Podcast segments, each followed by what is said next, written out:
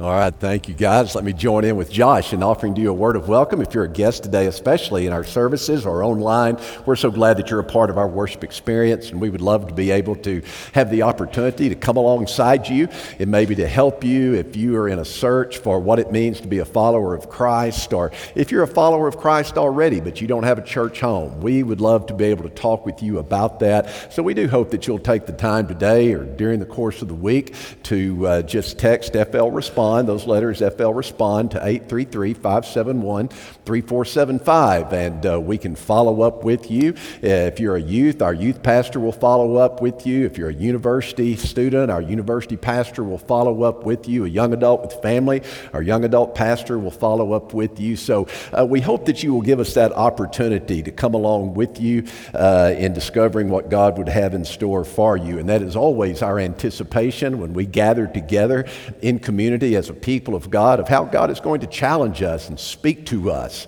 and uh, stretch us in our understanding of who He is and the implications of that for uh, each one of our lives. And uh, we are in the book of James, and uh, James is, I think, for all of us, a very challenging book. It's been a very challenging book. I think that's why uh, James perhaps is even uh, so very much ignored by theological scholars. it's much more entertaining, I think for scholars to spend time with the, the Pauline text and try to, to pick out the nuances of Paul's writings. What did he mean by this? What did he mean by that? Well, James is pretty straightforward. There's not a lot of confusion about what James means. And so I think that's why we find it to be so very challenging. And so uh, I've richly benefited from this. And I've said to all of you that the tension that you feel in the book of James, whenever you're reading through this, and I hope you're reading through this with me, that tension that, that you feel and that tendency to want to pull back from it because it's so uh, dense and heavy and it's challenge and such an affront to our Western lives that we really need to be drawn to that. That's a good, healthy tension that we need to embrace, and we always want to be challenged. And I hope that we understand that we only really grow when we are uncomfortable. Uh, that's true in exercise, and that's no less true in our spiritual lives as well. So, as we come to James once again, we find ourselves in chapter 3. We're picking up where we left off last week. We're just doing a verse by verse exposition through this book, and uh, you can always catch up if you've missed the previous messages. But we're picking up in verses 13 and uh, verse 13 and going through verse 18. And we're really in the middle of a section here, a much larger section that began in chapter 3 and verse 1 and will go all the way to chapter 4 and verse 12, where James is speaking in particular to teachers and those who hold the office of teacher uh, and teachers within that messianic uh, believing community and the emphasis that he is giving to this. You come to chapter 4, uh, the, the break of what we would call a chapter break, that's a much later edition. James, when he was writing, didn't see this as a break. So it's one continual section, all the way from verse 1 of chapter 3 all the way to verse 12 of chapter 4, and dealing with teachers and those that would hold the office of teacher uh, within that messianic community and the weight and the responsibility that, that goes with that, and that it shouldn't be entered into lightly. But hopefully, what we understood and came away thinking last week as we begin that section in chapter 3 and verse 1 is that we, we had to realize after hearing that message that, that all of us, while you may not hold the office of teacher, all of us as followers of Christ, uh, we are teachers of the faith. We are teachers of what it means to be a Christian, what it means to be a follower of Christ. That when you and I leave this place, when we leave a sanctuary as a worshiping community and we go out into our, into our respective worlds, whether it's school or the workplace, wherever we find ourselves, wherever our, our feet are, uh, in a secular world, we become teachers to those around us of what it means to be a follower of Christ. And so last week, Paul, uh, James rather, focused upon the use of the tongue and the power of the tongue, and why, why so very few should even want to be a teacher of God's Word because there is such a weight and a responsibility that goes with that. Even in the final judgment, those who are teachers will be held to a stricter judgment And so this is something that isn't entered into lightly. And so what James is going to transition into now is the wisdom that is to characterize the people of God. He really sets the stage with that first clause in verse 13 where he poses the rhetorical question Who among you is wise and understanding? Who among you is wise and understanding? Now, the question of James isn't seeking to identify those who are wise within that messianic community. James is just using that question so that he can now describe what wisdom actually looks like. I think there's sometimes some, uh, some confusion about godly wisdom when we say, Well, I'm praying for godly wisdom. And James would even say that in chapter 1 and verse 5 that you and I are to pray for wisdom in the adverse circumstances in which that community found themselves. You pray to God, verse 5. You pray and ask for wisdom. And sometimes this, this idea of godly wisdom or a biblical kind of wisdom, I think that there are many who think that means to, to have a full understanding that wisdom is knowing everything, understanding everything about God so that, so that I can understand the things that happen in life. And then if something happens in life and I don't understand it, then there must be something wrong with me spiritually. I must, I must lack wisdom. That's not it at all. For James, and even in Scripture in its entirety, wisdom has nothing to do, it is not a cognitive exercise, but rather it is an application of what you know to be true, how you apply your faith to the circumstances of life. For James, he's very pragmatic. It is how wisdom is how the people of God do the things that God's people ought to do in God's world. J.I. Packer, a theologian, wrote a book years ago entitled Knowing God. And in his book, he has, uh, he has an interesting excerpt there where he, where he talks about this, this, this wisdom of God. And what should be our understanding of the wisdom of God? He, he equates the wisdom of God, uh, he uses the, meta- the metaphor of learning how to drive a car. He said, you know, when, when you're learning to drive a car, the challenge is, is to learn about distance and braking and speed and the, and the symbiotic relationship that exists between, between those, those three things. When, when you're a wise driver, when you're a good driver, you don't come up to an S curve in the road and, and begin wondering and speculating. I wonder why that engineer, why that civ, uh, civil engineer, why did they design an S curve in the road like that? And when you're seeking to be a good driver, a wise driver, you don't, you don't, you don't pull up to a, a, traffic signal and begin wondering and speculating why did they use yellow, green, and red in their color spectrum? Or you see someone riding their brake, you don't spend energy wondering why. Now, now why are they riding their brake? Actually, I do do that. But no, in each of those circumstances, a good driver has learned to manage well, learned to do the right thing between distance, braking, and speed. It's an appropriate response to the circumstances in which you find yourself. That's wisdom for James. That as a child of God, as a people of God, you're doing the way, you're doing things the way God would have you do them in His world. And so he's describing in these verses that follow, he's describing for us wisdom. Not who it is within that congregation or congregations, but what it looks like. James says there in verse 13 that wisdom is observable. It's observable. Who among you is wise and understanding? Let him show demonstrate, to make obvious, manifest, reveal.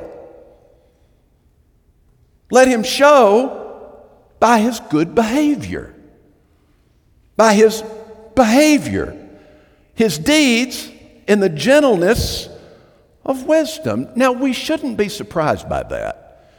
James has made it very clear, as does the entirety of Scripture, And sadly, the Western church has tried to create this tension between faith and works, but there is always this ethical implication for those who would be the people of God. There is always this ethical ap- application of how we should then live as a people of faith.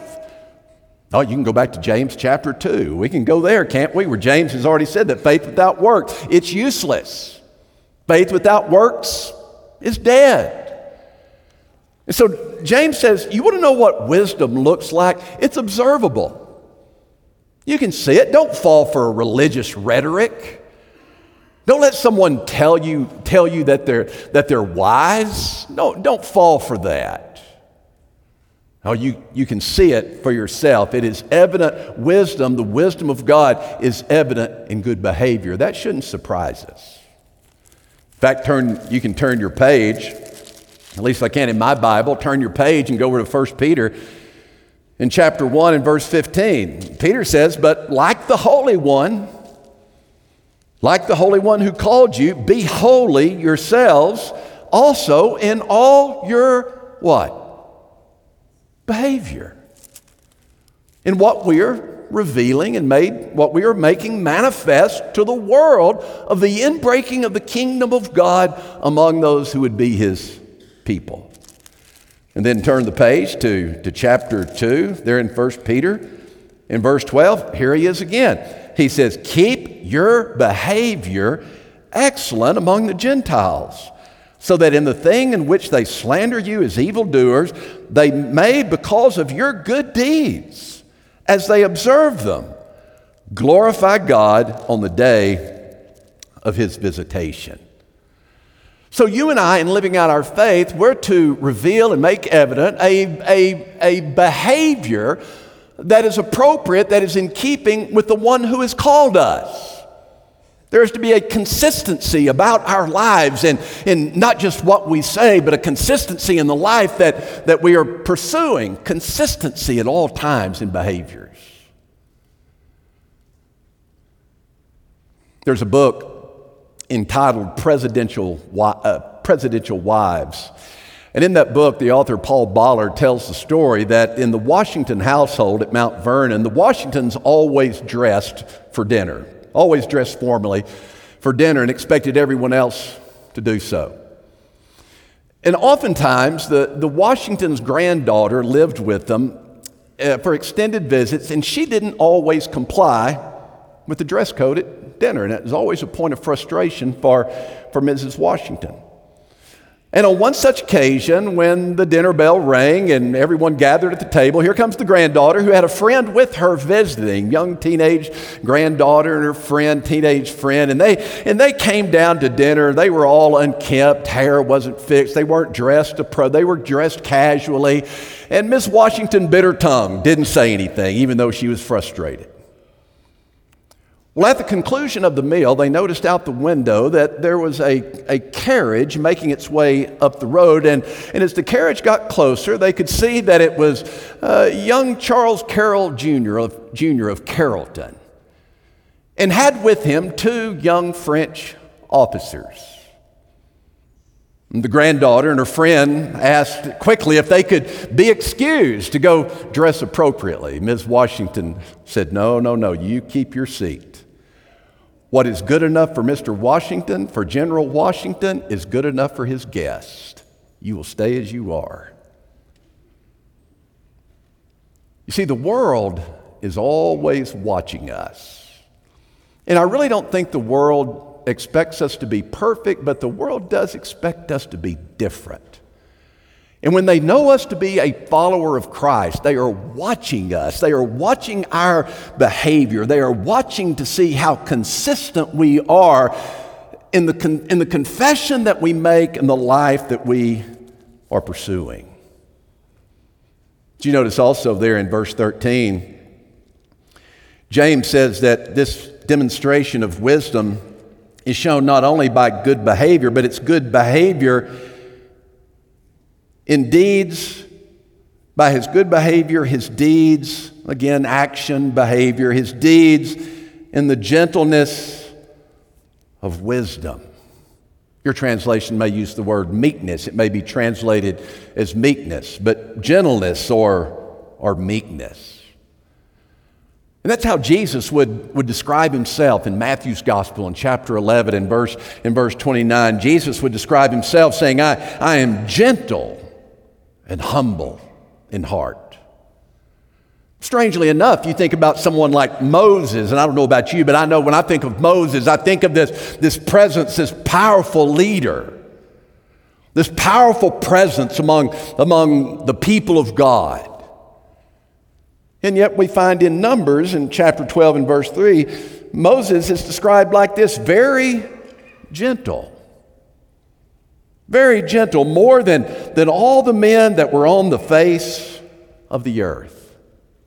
It's even the fruit of the Spirit love, joy, peace, patience, kindness, gentleness, self control. Galatians chapter 5, verse 23. He says, this is, this is what marks the wisdom of God.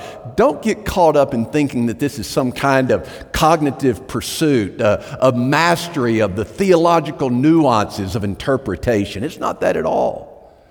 Nobody can walk away from reading James thinking that wisdom has to do with acquired knowledge. But much more so, it is what we are making evident in our lives. I mention nearly every week how important context is in our understanding of the biblical writers and to truly appreciate what, what James is setting forth here for those that would be teachers and for the likes of us who are teaching daily what it means to be a follower of Christ out in our world. James is sitting on a powder keg. If you go back to chapter 1, you remember that this is a very trying context, this Anawim community.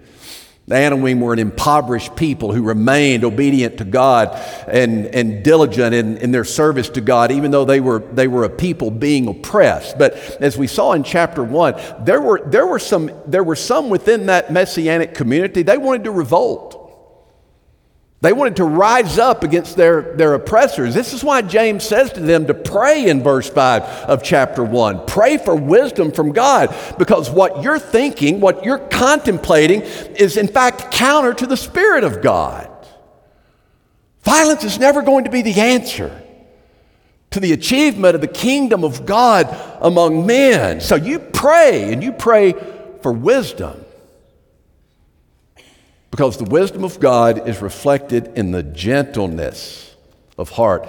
And the fear of James is, is that there are some holding the office of teacher. This is me reading between the lines here. The fact that he's addressing this, having already talked about it in the context of chapter 1, my suspicion is, is that James thinks that there are some in the position of teachers that are themselves the instigators of this rebellious spirit and this desire to revolt and they're gathering up their own little factions and, con- and constituencies within the greater body of Christ. James says, Don't be fooled by what is wisdom. Don't be fooled by religious rhetoric. There is nothing cheaper than religious talk. But if you want to know wisdom that is in your midst, it is something that is very observable. It is seen in good behavior and the gentleness of wisdom. Another thing James says about wisdom in his description notice in verses 14 through 16, it becomes obvious that when James is describing wisdom, wisdom is something that is selfless, selfless. Verse 14, but if you have bitter jealousy and selfish ambition, in your heart. Now notice that's a play off of verse 13. This is, this is, the, this is, the, this is the complete opposite. This is the antithetical response to the gentleness of spirit that we see, the gentleness of wisdom that we see in verse 13. This bitter jealousy and selfish ambition in your heart. Do not be arrogant and so lie against the truth. This wisdom is not that which comes down from heaven, but it is earthly Strange, isn't it, that he would even call this, that he would even refer to this kind of behavior as a form of wisdom. And he said, Oh, and I think the reason he's having to address this is just the gullibility of people, that there are those, uh, there are those in, uh, who sit under certain teachers And even though these, these certain teachers that James is concerned about, even though they, they, are, they are teaching a false kind of wisdom, there are those that are naive sitting under them, that are gullible, that ascribe to them wisdom. So James says, yeah, they've got wisdom, but it, but it is a wisdom that is earthly, it's natural, it's demonic, it's hellish. That's not unfamiliar to us. In fact, I think we have to link, I think we have to link verse 15, what he's saying here, we have to link that back to chapter 3 and verse 6, where in talking about the tongue, he says the tongue is set on fire by hell itself. I mean, that's how it's made manifest. This, this is where you see their, their true colors bitter jealousy and selfish. This wisdom is not that which comes down from above, but it is earthly, natural, demonic. For where jealousy and selfish ambition exist, there is disorder, there's chaos, there's fractious behavior. And remember, God is not the author of, of confusion and chaos. For where jealousy and selfish ambition exist, there is disorder and every evil thing. The two, th- the two terms that James uses here are interesting in, in verse 14. First, he talks about, about bitter jealous, jealousy. Literally translated, it is, it's off the word zealous. It, it's, it's, it's, it's someone uh, that, is, that is a zealot in nature, a zealous kind of, of behavior. Literally, it is, it is a hostile zeal. Now, in any movement and in any religion where you have zealots, extreme expressions, you have violence. And that's the fear and the suspicion that, that James is describing here this kind of, this kind of, of bitter jealousy, this harsh zeal that, yes, in their mind, because they are so driven by selfish ambition, because they are not selfless, because they are so driven by, by selfish ambition, they will, sow, they will sow discord, they will cause problems, uh, they will resort even to violence. They see violence as a means that, that justifies the end. That because they, in their mind, because they have some noble end in mind that, that they've reconciled themselves to, then violence is, violence is okay. James' point is that that's earthly, it's demonic. It has nothing to do with, with the heart and the mind of God, this kind of selfish ambition. It's the second term I find interesting here because it's such a rare word in, in the New Testament. Eritheia is the word that, that James utilizes here. And, and before eritheia ever made its way into the New Testament, the only other place you found eritheia in Greek, in the entirety of Greek literature, was in the writings of Aristotle. And where Aristotle used the word eritheia, he used it in making reference to politicians who utilized unscrupulous means to achieve their desired end. And now James has co opted that, that term and that word, and now he's using it to describe those who are using unscrupulous means, unbiblical means, hellish means, earthly means, temporal means to accomplish their own kingdom desire. They do not act and they do not teach for the greater good of the body, the body of Christ, the greater community of faith. They are concerned only about their little segment. You want to see a fractious, you want to see an earthly kind of, of teaching, you look for those. It's characteristic of those who want to withdraw themselves, who want to be treated exclusively, who want to be treated differently, that do not want to be a part of the greater whole. They will use language like, well, this class only exists because of me. Oh, when I'm not here, this class will, will disappear. That is cult language. but those who are selfless. They know that they are teaching and training disciples who will become greater churchmen, greater involvement, greater service into the body of Christ. They are producing disciples and teachers that, that will go out and they will take on offices and responsibilities within the life of the congregation themselves. But you want to see dysfunction in teaching, then you look for that which becomes cloistered which thinks they are separate and apart and exclusive, deserving to be treated differently than everyone else. Uh, James is very vivid that it's these who are filled with bitter jealousy, selfish ambition. For where jealousy and selfish ambition exist, there is disorder in every evil thing. You see the concern of James. And James is going to use the word peace in the verses that follow. James doesn't write much about peace. But when you read James in his entirety, in the entirety of the book, his concern is peace within the body of Christ. He is concerned about peace that is a powder keg right now. He is concerned about the peace of that and the unity of that community of faith because of its witness to the world, because of its testimony to the world, because of its unique role in bearing witness to the world of the inbreaking of the kingdom of God. And James' point is we've got to look different. We can't be hostile and reactionary like, like the world is to the circumstances. I mean, you look at our world today. I mean, our world today is characterized, at least what we're shown on, on media, it's always extremist views, extremist perspectives, extremist viewpoints, extremist expressions. There's anger, hostility. It was no different for James' audience, the world in, in which they lived. James says, in this culture, in a culture such as this, and in a culture such as ours, what a unique opportunity this is to be a unique and distinctive people, a peaceful presence in a world that is, that is hostile.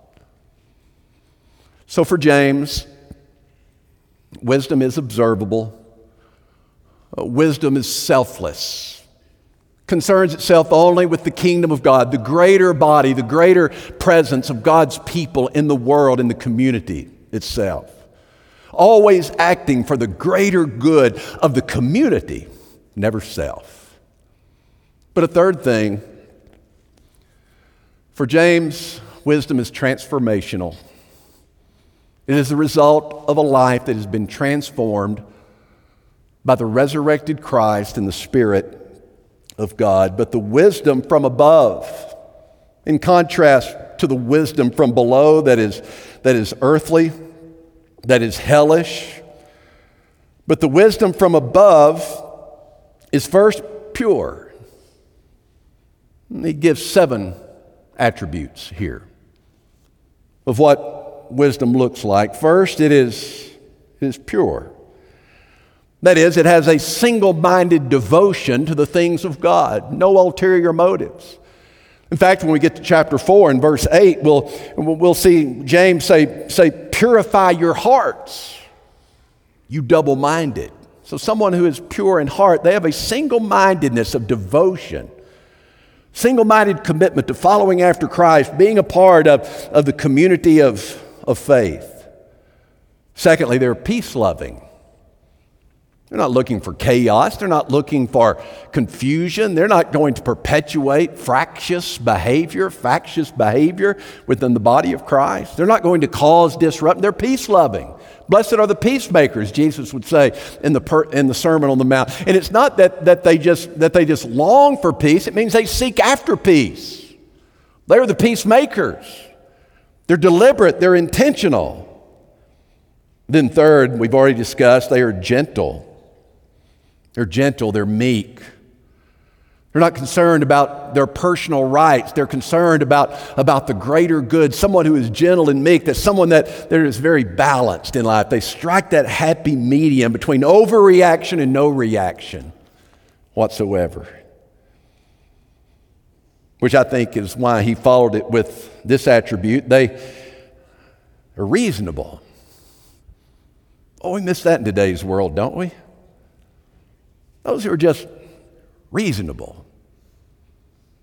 Today, our world is characterized by, by reactionaries.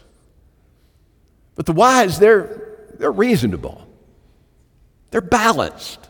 They're thoughtful in their speaking and their analysis of things. They're consensus builders. They're, they're reasonable. They're teachable. Part of being reasonable. Now you have to understand, as James is writing this, James, in his mind, when he's thinking about wisdom, when he writes about wisdom, and when his audience, this messianic community, receives this letter, and they see James writing about wisdom, their mind immediately goes to the Torah and to the wisdom literature and the writings of their. There is no New Testament at that time. So they're immediately, their minds is going in, in back to the Torah and, and the wisdom literature and, and the writings, uh, to the writings, uh, the historical writings. And of course, what, what and, and all of that has the dynamic of the resurrected Christ who fulfilled the law, the Torah. But James is heavily influenced. If you go back to the book of Proverbs, the very start of Proverbs, what you're seeing in James' seven attributes are the very things that the wisdom writer wrote here in the first proverb to know wisdom and instruction, to discern the sayings of understanding, to receive instruction in wise behavior, righteous, righteousness, justice, and integrity, to give prudence to the naive, to the youth knowledge and discretion. A wise person will hear and increase in learning. You see, a wise teacher wants to continue to be taught. They want to continue to learn. They, they want someone to have spiritual authority over them that can pour into them, to guide them, to, to instruct them. Beware of those, listen, church, beware of those that are unteachable, that are teachers, that want to do their, their own thing. A wise person will hear an increase in learning, and a person of understanding will acquire wise counsel. Only false wisdom wants to operate as a lone wolf in its own vacuum. To understand a proverb and a saying, the words of the wise in their riddles. The fear of the Lord is the beginning of wisdom. Fools despise wisdom and instruction. That is in the mind of James as he is writing about these seven attributes. They're reasonable. They're reasonable. Fifth, they are full of mercy and good fruits. That is, uh, someone who is wise, they, they have the wisdom to extend to others the mercy and grace that they themselves have, have received and experienced. They're impartial. Impartiality was a problem we saw back in chapter 2. James was appalled the partiality that, that some within that church were giving to the affluent. These are the very ones that oppressed you. These are the very ones that are part of the system that keeps you down, and now you're going to show them favorable treatment, partiality. Oh, not, not the one who is wise. And then he says, finally, seventh, the wise are free from hypocrisy. That is, you will see a consistency between what they teach you will see a consistency between what they teach and the life that they are pursuing. There'll be no difference. Consistent. Doesn't mean to be without error. Doesn't mean we don't mess up. But there is a consistency between what we say, between what we teach, and the life that we're pursuing. You say, man, Bobby, this all sounds impossible. And it is impossible by our own power. But it is achievable it is doable because of the resurrected Christ. It is doable because of the Holy Spirit, who, when we commit our lives to Christ, comes and takes up residence in us. The resurrected Christ dwells in us, and as we abide in Him and Him in us. Paul said in 1 Corinthians chapter 1, in verse 30, it says, Of us as believers who are in Christ Jesus, that this Christ Jesus, has become for us wisdom from God. This one who dwells in us is himself wisdom who has come from God. And so, my prayer for us as we leave this place and go out into the world, that as the world watches us, as they observe us, as we are teaching the world what it is to be a follower of Christ, is that the world would see this kind of wisdom in us. Let's pray together. Our Father, I pray that we would truly be the wisdom of God made manifest to the world. That, Lord, in this world of hostility, in this world that is filled with so much anger, I pray, Lord, that we would be a presence of peace, a presence of gentleness, a presence of the fruit of the Spirit being made manifest through us. We, your people, who bear testimony to the inbreaking of the kingdom of God. Father, might we be wise in our doing. In Jesus' name I pray, amen. Once again, let me just encourage you over the course of the week that if you have questions, decisions that you want to make, just text that, those letters FL Respond to the number that we provide, 833 571 uh, 3475, and we can follow up with you and pray with you about the implications of that. But I hope that you will give us that opportunity. Tell you what, I want us to close this way. I want us to stand. And I want to pronounce this blessing upon you. It is the blessing of Aaron to the nation of Israel. The Lord bless you and keep you. The Lord cause his face to shine on you and be gracious to you. The Lord lift up his countenance to you and give you peace. God bless. You're dismissed.